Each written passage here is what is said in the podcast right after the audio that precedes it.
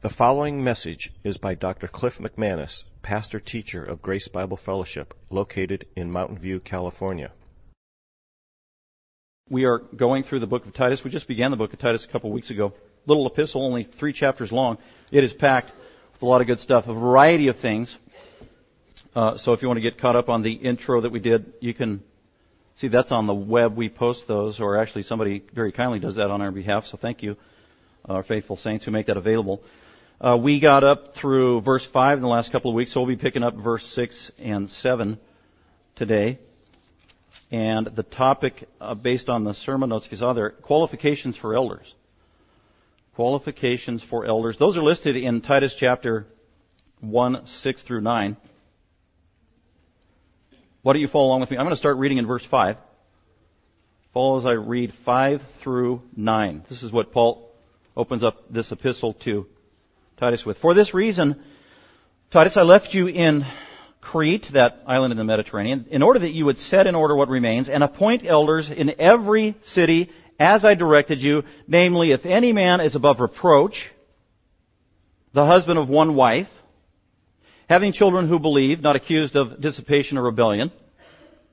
For the overseer must be above reproach as God's steward, not self-willed, not quick-tempered, not addicted to wine, not pugnacious, not fond of sordid gain, but hospitable, loving what is good, being sensible, just, devout, self-controlled, holding fast the faithful word which is in accordance with the teaching, so that he will be able both to exhort in sound doctrine and to refute those who contradict. So those are the qualifications of an elder in a local church. And we talked about last week that an elder is a pastor, is an overseer, is a bishop. They're all synonymous, interchangeable terms used for different points of emphasis. We saw that clearly in Scripture. So these are the past, uh, qualifications of a pastor, elder, whatever you want to call them. Uh, flip your, just go back a couple of books to 1 Timothy, chapter 3. And you need to keep this in mind uh, today and next week.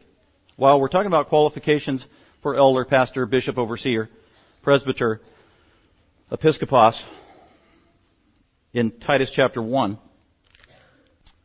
those should be augmented, complemented, supplemented in harmony with 1 Timothy chapter 3, verse 1 and following. These books were written about close to the same time, 1 Timothy and Titus. Uh, Paul wrote Timothy for a very similar reason to a similar person as he wrote to Titus. Uh, he was writing to Timothy to straighten things out at Ephesus. He's writing to Titus to straighten things out at Crete. Again, the same, same time frame, some similar problems. Uh, boy, we got to start with getting some leadership that's biblical and godly intact because that'll really help everything. So here are specific qualifications God is looking for. So that's 1 Timothy 3, 1 and following. It is a trustworthy statement. If any man aspires to the office of overseer, or bishop, or elder, or pastor, see, it's a parallel passage to Titus, chapter 1.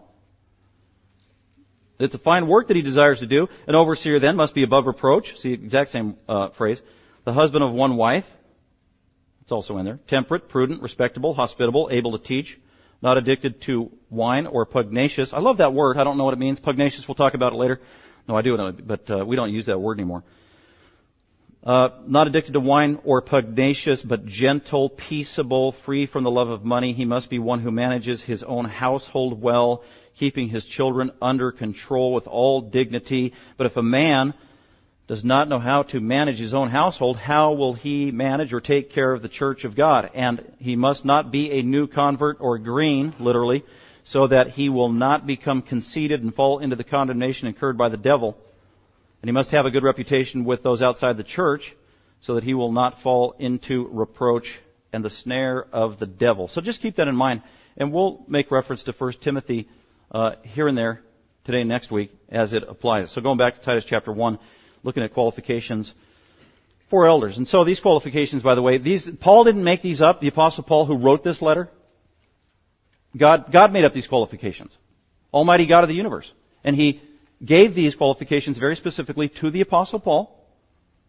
And the Apostle Paul delegated this responsibility to Titus to clearly articulate God's standard in a church. Because we talked about how uh, Paul and Titus were on the island of Crete, apparently maybe planting some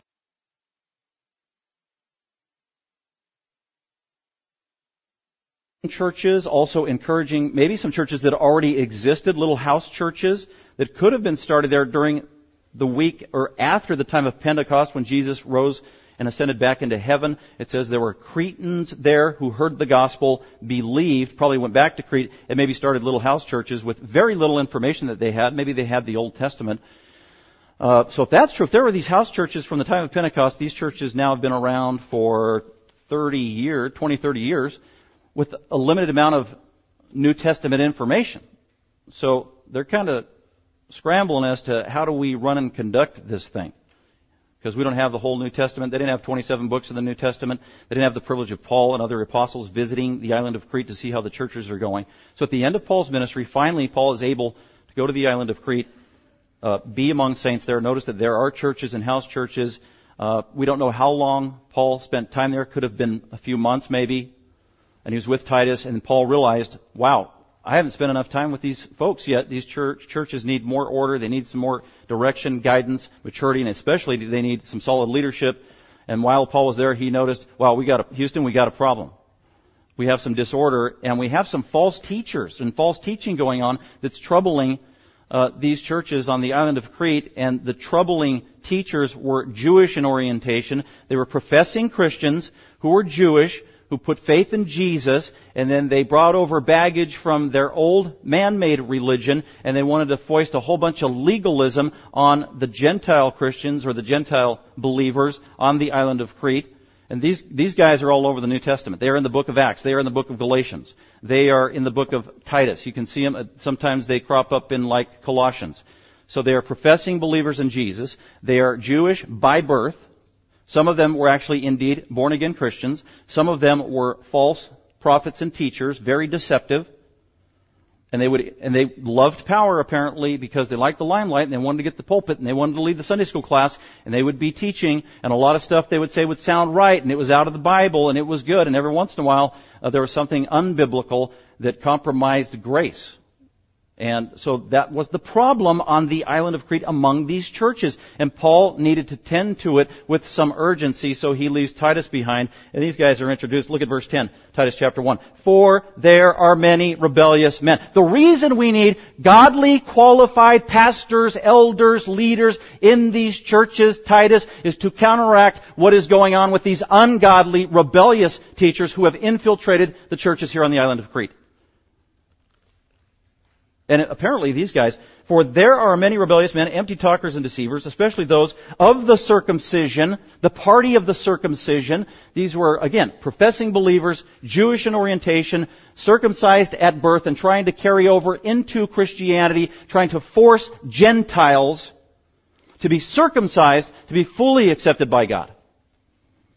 That's legalism, works righteousness. It pollutes and undermines the purity of the gospel. So these guys somehow got to the island of Crete and they were creating and making a menace. They're also mentioned, by the way, in chapter 3. We'll see that uh, in Titus when we get to it. So Paul realizes, wow, uh, as the leaders are of any organization, so goes the organization. Isn't that true? It doesn't matter if it's a, uh, a business, a tech business, uh, a church, whatever, a family, a school. The quality of the leadership will reflect the organization. As the leader is, so goes the organization. I was privy to a conversation that happened right on this campus about four weeks ago. It was very interesting because there were all these techie, young techie smart guys that I don't, and I don't know anything about the techie world, and they're talking about the new uh, CEOs and leaders at Yahoo and Microsoft and uh, I mean not Microsoft, but Yahoo, and they're talking about the leadership at Google and all this stuff, and you know, they're going on like they know these people personally. But I was just listening in because it's very interesting. And all these changes. And the point of their conversation was the, whoever's in charge, the CEO of that organization is going to reflect and kind of dictate which way that organization is going to go, whether it was Amazon or Yahoo or Google or whatever. And so I was just kind of listening and they're asking my opinion. I don't say anything because I don't know anything about the tech world, but the principle of leadership applies to every organization. And so they just kind of made my point is like, well, for this organization to succeed and go forward, it's got to have quality leadership, and that's true in the church. And so God knows that. He built the church. And that's what He wants. He wants healthy, growing, quality, biblical, stable, godly, local churches. And you have got to start with the leadership and put a godly structure of leadership intact and then actually fill the structure with qualified pastors, elders. And so that's what uh, God is asking uh, Titus to do here through the Apostle Paul. I've mentioned this before just to accentuate how important it is. When I go to a, so I got, I've been out of seminary like 20 years or so, and through being a Bible major in college and going to seminary, uh, just you know, you get to know your friends, your network of friends. They aren't in the tech world; they're in the ministry world. And so, and then every once in a while, you get to see them at like a pastors' conference. And so, it, it never ceases to amaze me every time I go to like a pastors' conference or a counseling conference, whether it's once a year, every two years. I, inevitably, I will see somebody that I know, and that I probably haven't seen in five to ten years and we'll have the conversation. I'll talk to actually a lot of guys as we intermingle. One of the pastors' conference has 4,000 pastors, so you're talking to a lot of people. And every single time, as I'm talking to the brothers, uh, you hear a very sad story that just kind of tears your heart out. Oh, how's it go? Where are you at now? Oh, well, I, I used to be at this church. Well, what do you mean you used to be? Oh, it blew up. Oh, yucky. Heard that before. how to blow up? And then inevitably it comes down to leadership. Oh, the deacon board or the elder board, and they couldn't get along, and blah blah blah, and and you just hear that, and it's like, oh man, again. Been hearing that for 20 plus years. It is so common. It is so sad. Uh, or they're at a church and they're having all kinds of problems, and then uh, you know I start inquiring about well, what's the you know what's the leadership doing about it or whatever, and then sometimes there's a compromised leadership structure even that's not even biblical, and as a result, you've got problems. So Paul knew, God knew that you've got to start at the top with the proper structure, qualified leaders in that structure, and hopefully through that you're going to have stability and some balance and health, and at least set yourself up for progress. And when conflict does come up, an opportunity and a venue to resolve conflict in a biblical manner. So that's why when you're talking about a church, godly church, healthy church, a church that pleases God, it's got to start with the foundation. And part of that foundation is your leadership, your leadership structure, and also what you believe about ministry and the Bible. So I uh, just can't overstate how important that is. Uh, another thought in light of that, it is important for people and Christians uh, to think about when they're trying to find a home church. Well, what do you look for in a biblical church? And I think one of the first things you need to look for in a biblical church is its leadership. Uh, what's their structure? And that happens all the time because God moves us around the country. You move for your job, you move for school, that kind of thing. So it's always good to add that to your list. What, and actually probably start there. What is the leadership? Who are the men? Who are the pastors? Who are the deacons? Uh, another important question that people don't frequently ask is when they're looking at a church is, okay, they've got elders, but how did how did these guys become elders?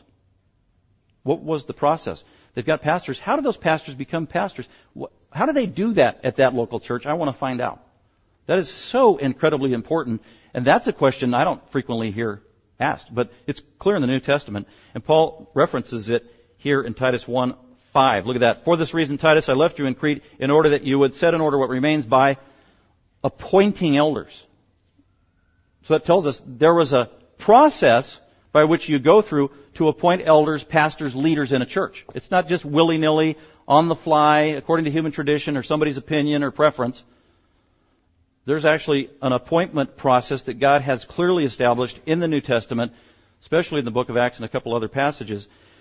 Because today in America, you've got all kinds of different churches, and here are just common ways that leaders are appointed in churches. I've actually worked at churches like this, very common. Um, some churches they will just vote for a guy. Oh, we vote for him. Uh, he's our pastor, and if you get a majority, or you know, they have sometimes a constitution uh, that determines that. So there's sometimes there's this very democratic process of voting who you want as your pastor or your elder.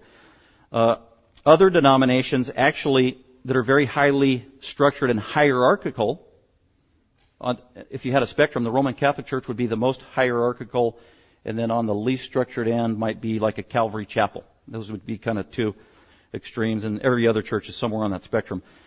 Uh, but the hierarchical church is actually, the local church doesn't get to appoint their church leadership or vote on their church leadership. It's just kind of dictated by the denomination or headquarters. Here, here's your pastor, good luck, I hope it works out. That can be kind of scary. Um, and then there's a combination there of, or sometimes you got churches where the deacon board you know, votes on and hires the next pastor or all the pastoral staff, or if they have elders, they just, it's only reserved to the elders and they hire the guy.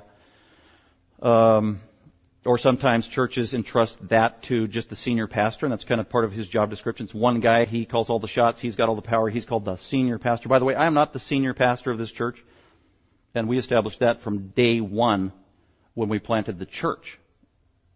Because God's model for local churches there's always a plurality of elders who serve together in team ministry. And there is uh, the phrase senior pastor mentioned in the New Testament, and it's one time, and it's 1 Peter chapter 5, and it is reserved solely for Jesus. So it's not occupied. The position is not available. And I am so glad.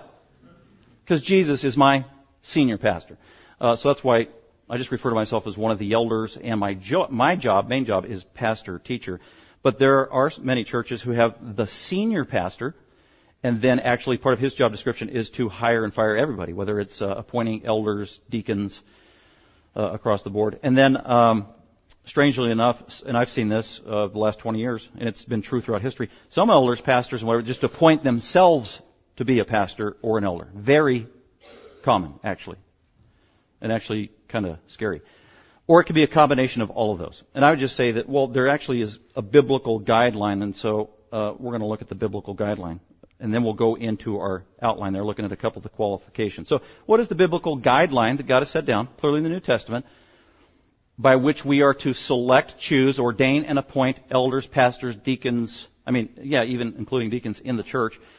Uh, I would start with that verse that we looked at last week. If you want to turn there, you can. Otherwise, I'll just read it. And that was in Acts 28. So, who appoints, chooses pastors to be pastors, elders to be elders in a local church?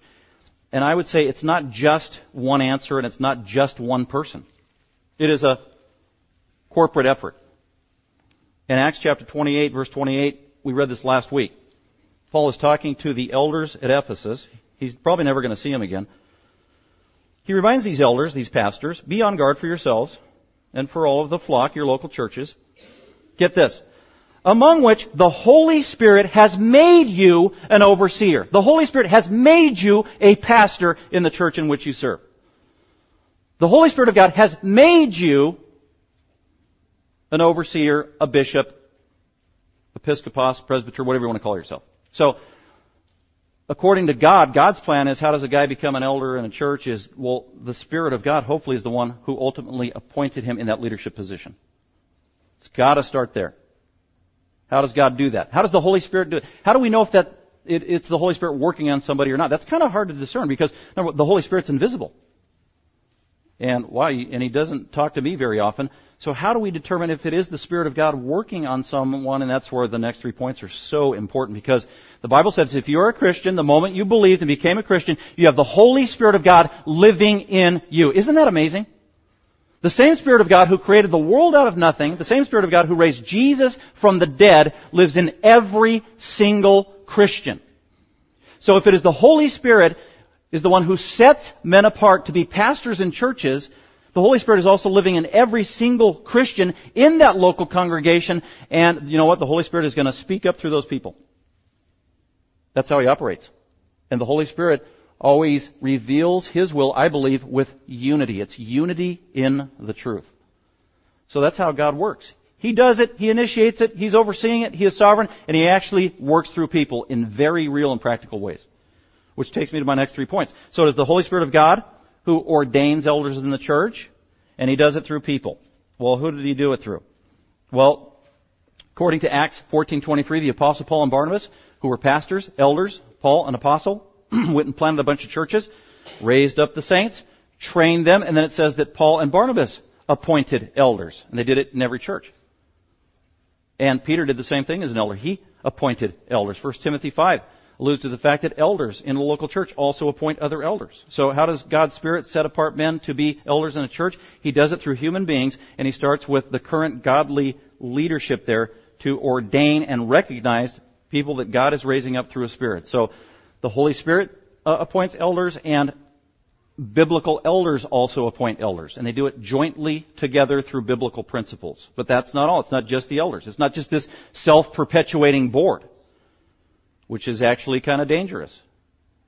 That's not enough accountability. That's not enough input. And that's why in Acts chapter 6, I want you to actually look at that because the terminology is very specific. Acts chapter 6. You had elders in the local church of Jerusalem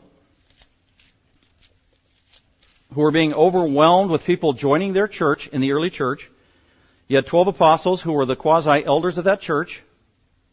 And the apostles, as elders, had specific responsibilities of shepherding, preaching, teaching, and praying, and they could not serve the needs of the 5,000 other people in the church in many practical ways, so God put it on the heart of the leadership, the elders, the apostles, to raise up deacons. Very interesting what uh, the apostles say here. Um, Peter's talking, he's the spokesperson. Therefore, uh, well, it doesn't say Peter. Therefore, verse 3, therefore, brethren, select from among you seven men. So they need to, oh, verse 2. So the 12, the apostles, summon the congregation. That's the saints in the local church. Those were the members of the local church. The apostles, who were overwhelmed, summoned the congregation. So they had a congregational meeting for the members of the disciples, and they said, it is not desirable for us as the apostles, elders, to neglect the Word of God, teaching it, in order to serve tables. These practical things that need to be done around the church. Verse 3. Therefore, brethren, fellow believers, select from among you seven men. See, there it is. Saints in the local church is, are used by God's Spirit to identify leadership in the church alongside the elders of the church. So it's a joint effort. They are to complement one another. Therefore, brethren, you, believers, select from among you seven men of good reputation, full of the Holy Spirit and wisdom. There's the qualifications. Verse 4. After we get our deacons in place, then we, the apostles, will devote ourselves to prayer, the ministry of the word. Verse 5. Get this. The statement found approval with the whole congregation. All the members, hey, yeah, this is great. We'll be led by prayer, spirit. We'll talk, look through the qualifications, and see who God's raising up in our local congregation.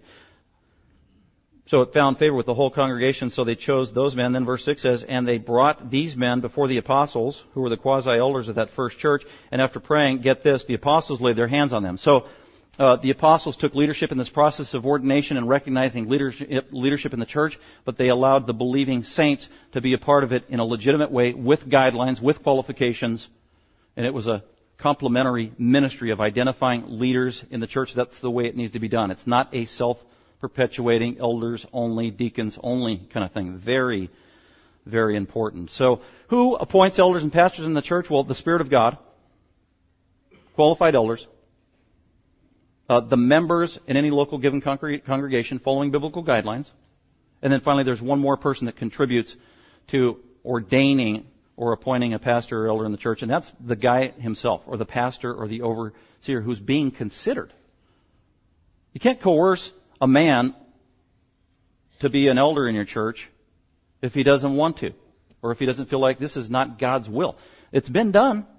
People have done it. I've seen it firsthand. People putting pressure on certain men for wrong reasons. I mean, looking at a godly man and then, wow, he's really successful in his business. Man, we need a good businessman on our board. Or, uh, yeah, and he makes a lot of money. He's a charismatic person. He's very organized. He's very influential. He has a great speaking voice. Whatever it is. And they're approaching these men and sometimes coercing them against maybe their conscience or against God's will. So, very important. So take us back to 1 Timothy 3. Look at the first verse in 1 Timothy 3 again. So who participates in appointing elders, pastors, overseers in the church? Well, we can't forget this entity 1 Timothy chapter 3 verse 1, it is a trustworthy statement. If any man aspires, has the desire to the office of overseer, if a man has a desire to be an elder in the church, that, that's not self-seeking. That is not arrogant, that desire. It says that is a fine work he desires to do. That is a good desire. If a man desires to be an elder in the local church. At face value, it is a good desire. Then it just has to be vetted and checked and prayed through uh, through the qualifications and the proper procedure. But the point is, the man himself who is being considered as elder overseer, it has to start with him. Does he even have a desire? And so, uh, I think the leadership needs to talk to a man like that, who they think is a prospective elder, and ask him, do you, here's what the Bible says an elder is. Here are the qualifications. Here's what they do. Do you have any inkling or desire for that kind of a role? And if you're not sure, that's fine, but you need to pray about it, search the scriptures, and we'll help you pray about it so you can understand what you might be getting into, because you have got to, it's got to start right there. It's got to be His desire that God has laid on His heart and then confirmed by Scripture, by the Holy Spirit, by God's people, by the current leadership in place. And that's, those are just kind of rough parameters, but they're clear parameters from Scripture. And I believe that's how God works in local churches to indeed appoint elders in a local church. So with that, uh, I didn't get to talk enough about Titus chapter 1 verse 5 and that phrase there where Paul tells Titus, you need to appoint elders. He's not just saying Titus all by himself. Oh, I like you, and I like you, and you gave me extra dessert at the fellowship meal, so I like you. You can be an elder of the dessert table. No. It wasn't Titus uh, working unilaterally. I think he was using Paul's, Paul's biblical principles that have been clearly established. The precedent was there, and they went from there. Uh, so let's go ahead and look at now the qualifications, the specific qualifications of a man to be considered an elder, and we'll start in verse 6. And we're just going to hit a few today, and we'll get the rest, I think, hopefully next week. So let's go ahead and look at it. Um, first, that introductory statement. An elder has control of his family. That's kind of the point of emphasis there that knits all those qualifications together in verses 6 and the first part of verse 7. They're all related. If you're looking for an elder, then you've got to decide, okay, is this guy, as far as we know, is he in control of his family? In the words of Timothy, chapter 3, does he manage his household well? Notice Paul did not say, and God did not say, he manages his household perfectly. Because then, oops, nobody would be qualified and we would have no elders. So God knows, He's gracious. We all walk with feet of clay. It's, he manages his household well. He's not the perfect dad, perfect husband, whatever, but there's some order there. There's some spiritual maturity there that can be clearly identified. Um, so that's what I mean by that umbrella statement there, that an elder has control of his family. And specifically, let's look at what those home life qualifications are, as Titus articulates those, looking at Titus chapter 1 verse 6. Well, namely, if any man is above reproach, Notice again at the beginning of verse 7, for the overseer must be above reproach. That same phrase, above reproach, above reproach. And, swan- and sandwiched in between above reproach and above reproach are these family qualifications. What kind of a dad is he? What kind of a husband is he? Also notice in verse 7, it says the overseer. But in verse 5, he called them elders. An elder is an overseer. Same person, office. So that first term there, above reproach, um, some tr- English translations might, see, might say blameless which could be a little misleading if you don't know what the word, the Greek word means. Blameless is almost like you don't sin. That is not what it means. Noah was blameless, but he was, he struggled with sin. Zechariah, John the Baptist's dad, was blameless, but he, he struggled with sin. So it doesn't mean sinless. It's actually a legal term, and it was in Paul's day, used in the courtroom or with the authorities and the police, and someone who was not above reproach was somebody who deserve to be indicted and also deserve to be arrested and also deserve to be interrogated and also deserve to be thrown in the slammer if you were not above reproach. That's what it means. So some English translations, uh, above reproach, blameless. Uh, another good translation in the English is without accusation. In other words, an accusation won't stick. They're going to get accusation. Every pastor, every elder, in time, they are going to be accused. They are going to be accused. And they are not guilty just because they've been accused.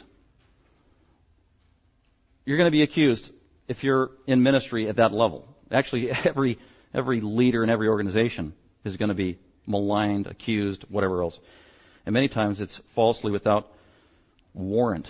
So the man of God who is above reproach, he will be accused, but he's like the Teflon leader. In other words, no accusations stick because they're fallacious. They are false. They're not legit they are bogus. They are motivated by wrong motives and not out of a heart of love or biblical truth. So the biblical qualified elder is going to be blameless without accusation, or in other words, accusations that could disqualify him, they aren't going to stick because they aren't true in his life. And again, this is not perfection. Again, it's the direction of your life. So this term, a legal term, he must be above reproach. Also, it should be pointed out, the same truth is also highlighted in 1 Timothy 3. It's used two times here, above reproach, above reproach. there are many times where the phrase above reproach is used as an umbrella term, a more broad term than the following qualifications we're about to see.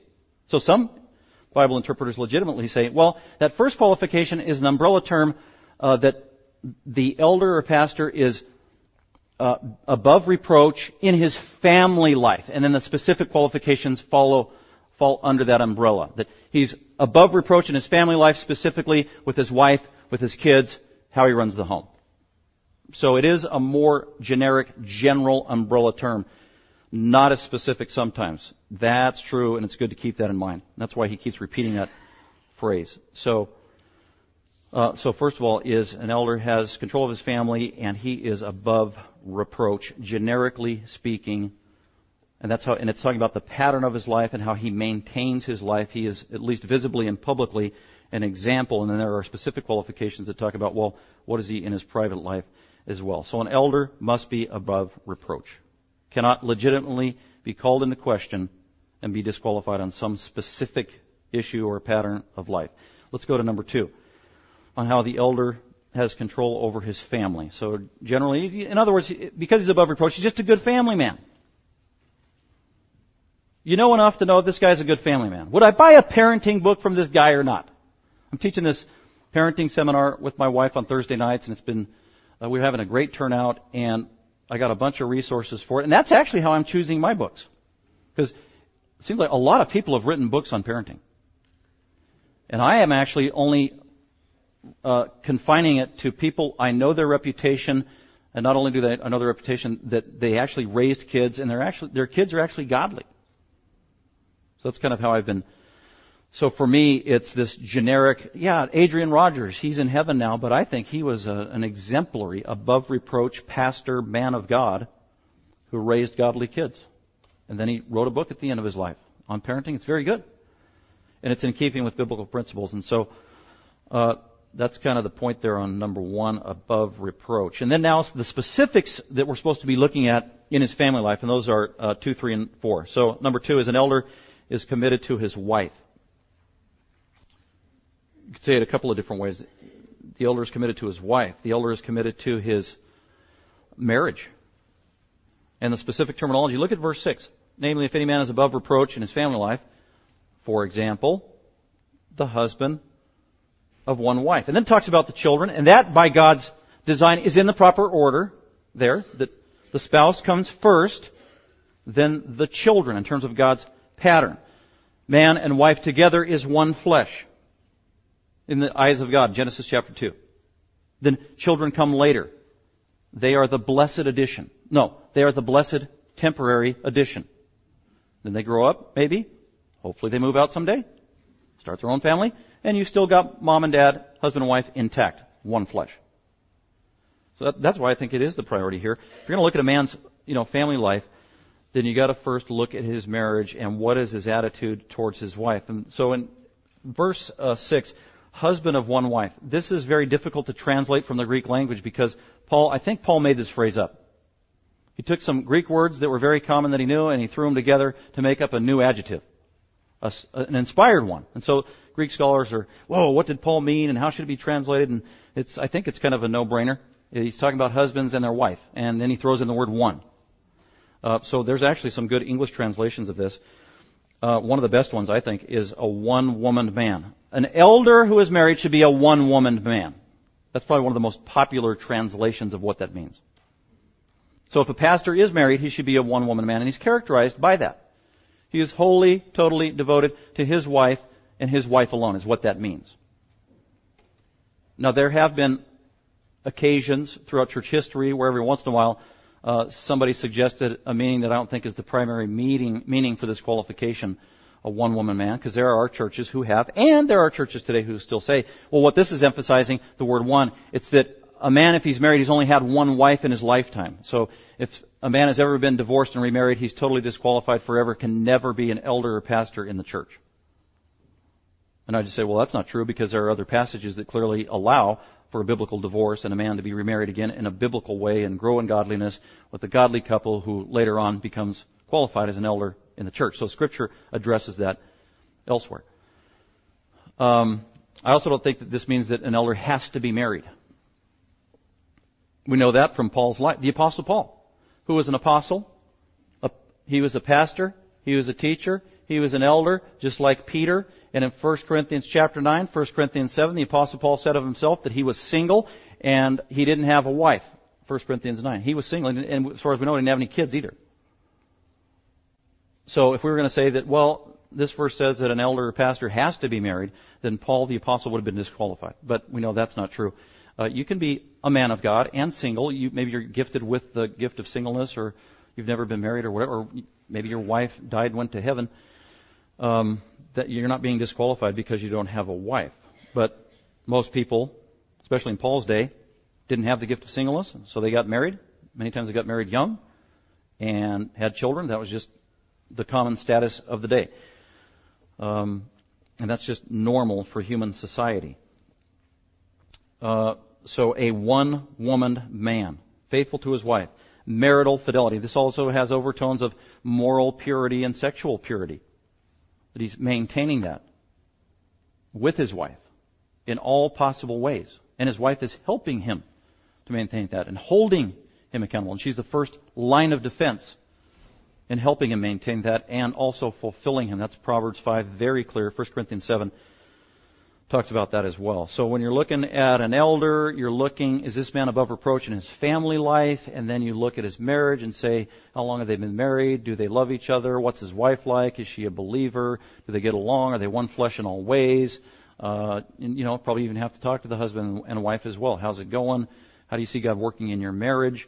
But it's very important to consider that uh, in the man of God who's going to be a part of leading God's church. A one woman man. He is married to one woman if he's married, and he's totally devoted to her and her alone. That is the point of emphasis on that qualification. Does he have a quality marriage? Not a perfect marriage, but one that's growing and going in the right direction. Very important. Because just because you've been married 25, 30 years doesn't mean you have a good or healthy marriage. I know people, I have friends married 25, 30 years and then got divorced. And then when you find out behind the scenes, it wasn't getting better and better, and then all of a sudden it tanked. Actually, what was happening? It was getting it was getting worse every step the year of the way. It's like, wow, why'd you get married after 40 plus years?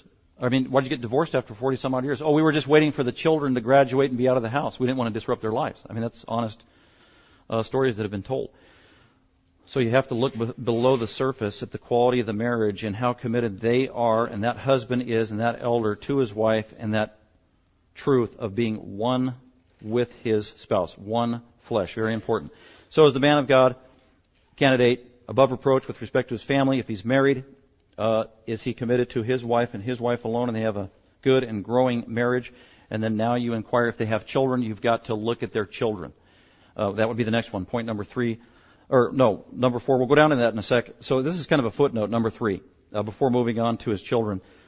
An elder is a male, M-A-L-E. So a man as opposed to a woman. Uh, this is very important and have to address this. And I get that from the text, the fact, uh, the qualification of an elder is he's a husband of one wife. He's a man of one wife. That word for husband or man is reserved in the New Testament for males and males alone.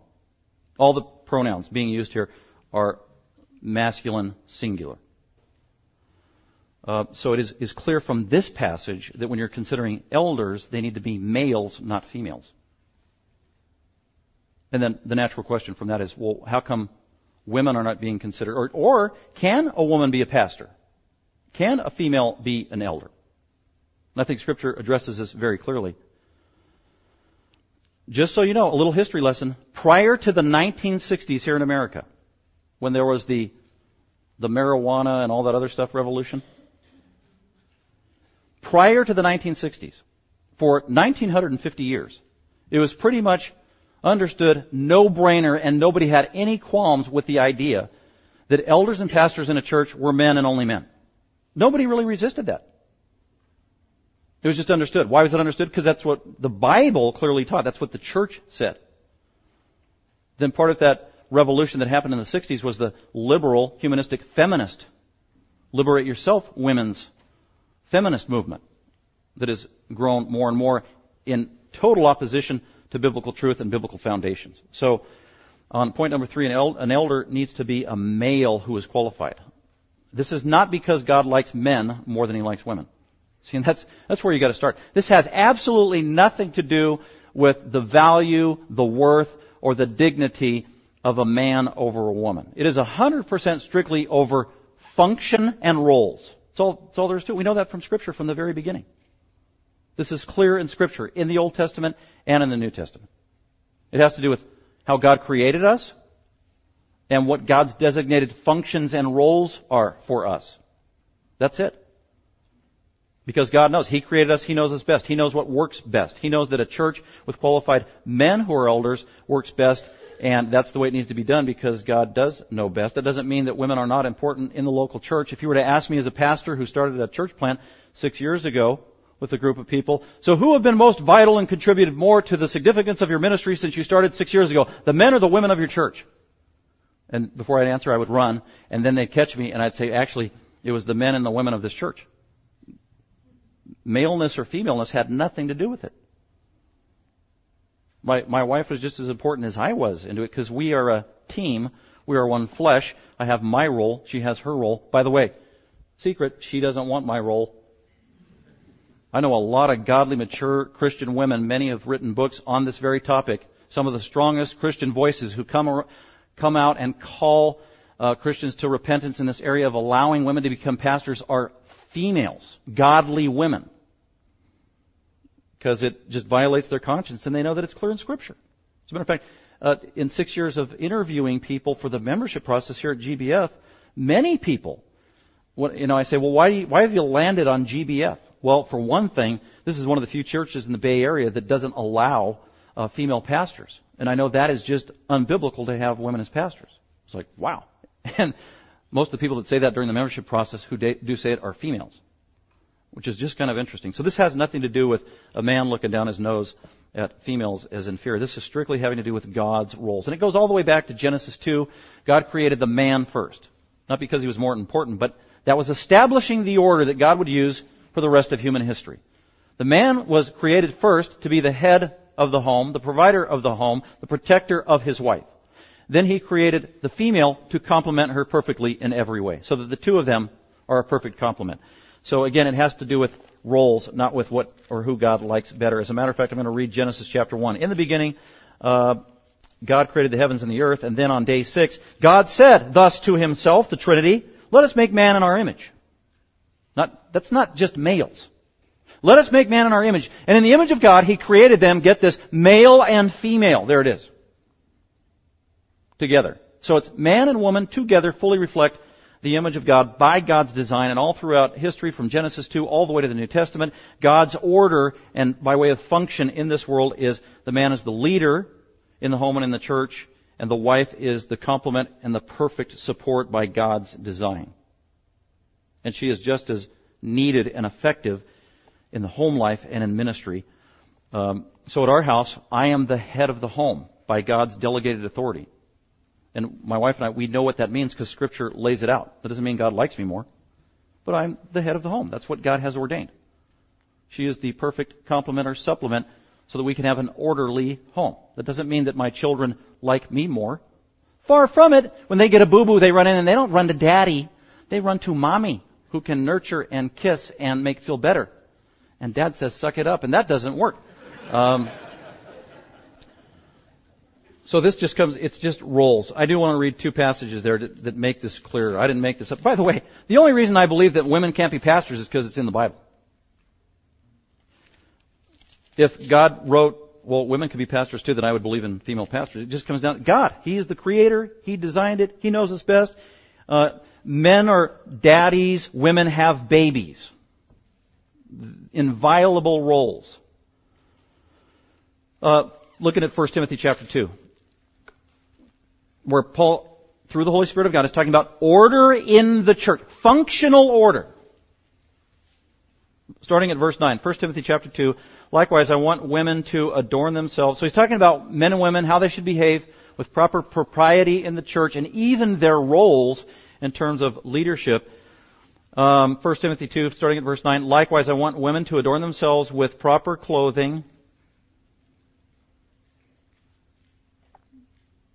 uh, modestly and discreetly, not with braided hair and gold or pearls or costly garments, but rather by means of good works, as is proper for women making a claim to godliness. Verse 11, a woman must quietly receive instruction with entire submissiveness. And he's talking about in the church of Ephesus. In the local church. Some people try to take it out of context and they apply that in the home and the kitchen, that the wife can never say anything to the husband about anything. That is not what he's talking about. It's limited in terms of its jurisdiction. A woman must quietly receive instruction with and so she can be a learner, she can be a woman of the word, she can be a Berean. There's great liberty and freedom here that actually Paul is giving that Roman women and Gentile women didn't have in their day. They're being liberated and set free with this great biblical truth right here to grow as Christians, verse 12. But I do not allow a woman, I the apostle Paul, as a spokesman for God himself and the Lord Jesus Christ, I do not, this is not because Paul didn't like women. I, as an apostle, do not allow a woman to teach or exercise authority over a man. In the Greek text, Paul says, I do not allow a woman to have a position of teaching authority in the church. That's what it means. In other words, the preaching position, the leadership position. That's exactly what he's talking about. But to remain quiet. In other words, she's not to be called as an elder and a preacher in the church. Here are the reasons. Well, that was just a cultural thing because Paul didn't like women, or in those days women were inferior. No, it is not just a cultural thing. It is a mandate from God that transcends, transcends all time throughout history because the reason for it, the foundation for it, the biblical principles in the next verse in verse 13. Look at it. Why is Paul saying that women shouldn't be teaching pastors in the church? Well, verse 13, for, or because, or this is the reason why. That's what that means, for. Because it was Adam who was first created and then Eve. That was the order that God established. Who goes first? Headship. Verse 14. And it was not Adam who was deceived, but the woman being quite deceived fell into temptation. And then he goes on to say, but at the same time, there's a blessing that's reserved strictly for women too, and that, that is, God has given them the amazing ability to give life to another eternal soul in a way that man never could. And so that's just as valuable as a, a man's role teaching in the church. So uh, one more verse, uh, and that's 1 Corinthians 14 at the very end of that chapter. And again, this is talking about roles just in the church in terms of leadership, the preaching and teaching ministry reserved for the pastors and elders. And by the way, you know, this isn't just disqualifying women, this is also disqualifying a lot of men too. In terms of the qualifications and what the role is.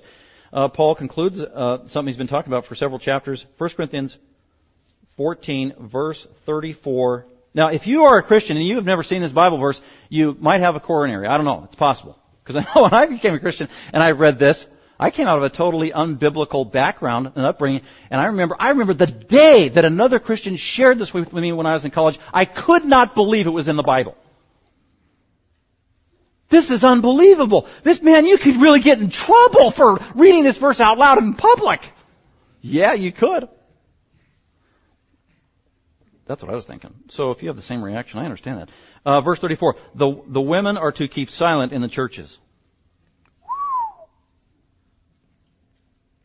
For they are not permitted to speak, but are to subject themselves, just as the law also says. See, it's a pattern God had already laid down. Verse 35.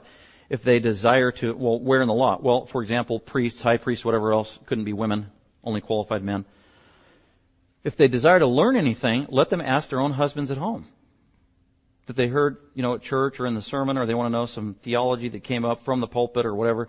It is, imp- and here's his reason: for it is improper for a woman to speak in church. That, not talking about having donuts out there by the coffee that women can't talk. That is not what he's talking about. He is talking about the prophetic and preaching ministry because that's what the last three chapters of Corinthians were talking about. Okay, so let's go back uh, to Titus chapter 1. So an elder is to be above reproach with respect to his family. His family uh, needs to be above reproach. He needs to be above reproach as a family man and leader. His marriage needs to be intact and growing and going in the right direction. One with his spouse and committed only and totally to her. And he needs to be a man. By the way, maybe for particularly some of you women who are still unsettled at these verses that I read today, that's okay. Think about it Pray about it. Remind yourself, God, this is God's Word. He is the authority. He knows best. If you're struggling, then you got a wrestling match ahead of you. And you got to work it out. And ultimately, you're going to have to submit to the truth of Scripture. But if you're looking for some hope, uh, the good news is this hierarchy apparently is only reserved for this life in this fallen world. Because you go to the book of Revelation, and it says that anybody who's an overcomer, anybody that's a Christian, anybody that's a believer has all these rights and privileges, and it doesn't matter if you're a male, a female, a boy, or a girl. Like one of them that's really cool. If you're an overcomer and you're a believer, someday you will be given a, the, the right to reign with Jesus. He's going to give you his scepter. He's going to put his crown on your head, and you actually get to sit on his throne. And can you imagine? That includes women who are believers. Princess or queen or whatever you want to call yourself. You're going to have authority and right to rule on behalf of Jesus in the future, and no longer, especially if you're married in this life as a woman, you won't have your imperfect husband. Jesus will be your husband. The perfect husband. Oh, what a day! I should write a song. Okay, let's go on to the last one. Well, what about his children? Well, does this mean in verse 6, if the, the man is above reproach, he's the husband of one, one wife, having children, does this mean he has to have children to be an elder? And I would say no. But they did get married earlier back yonder in Paul's day, and they had more kids on the average than we did. So if you had an older man, then he probably had a snoot full of kids. That was not uncommon.